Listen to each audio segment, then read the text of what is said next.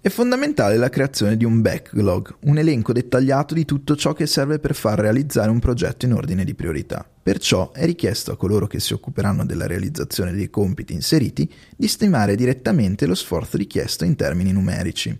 Non si stima mai il programma in termini di ore perché gli esseri umani sono dei pessimi giudici. Meglio usare la sequenza di Fibonacci 1, 2, 3, 5, 8, 13, eccetera, e stimare il valore in punti di ciascun compito.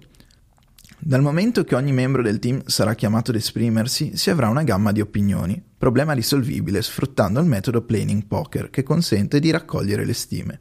L'idea è semplice, se tra tutti i membri ci sono al massimo due carte di distanza, ad esempio un 5 e un 8 e un 13, il team le prende e somma la media.